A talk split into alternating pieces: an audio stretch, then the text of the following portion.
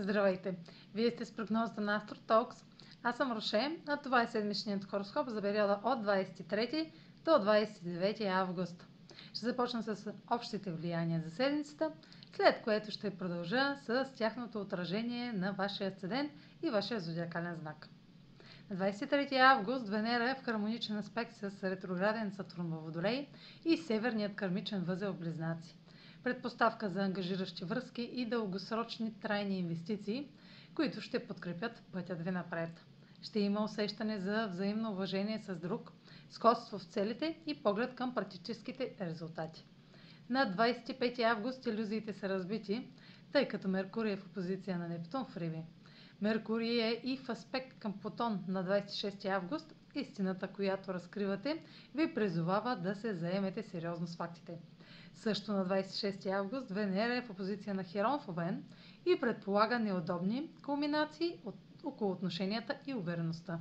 На 29 август Слънцето е в квадрат с северния кармичен възел в Близнаци и южния кармичен възел в Стрелец.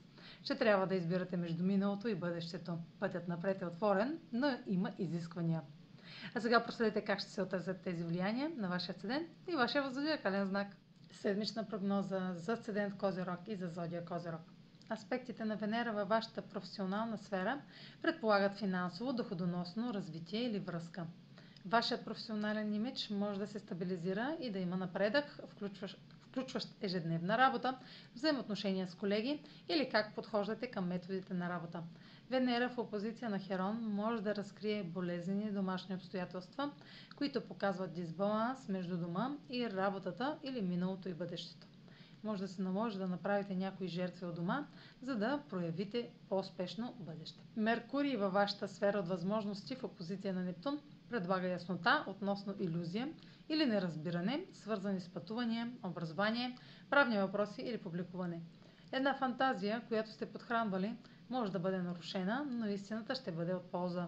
Меркурий в аспект с Плутон във вашия знак ви дава мощна представа за тази иллюзия. Ако работите от място на честност и практичност, може да постигнете значителен напредък.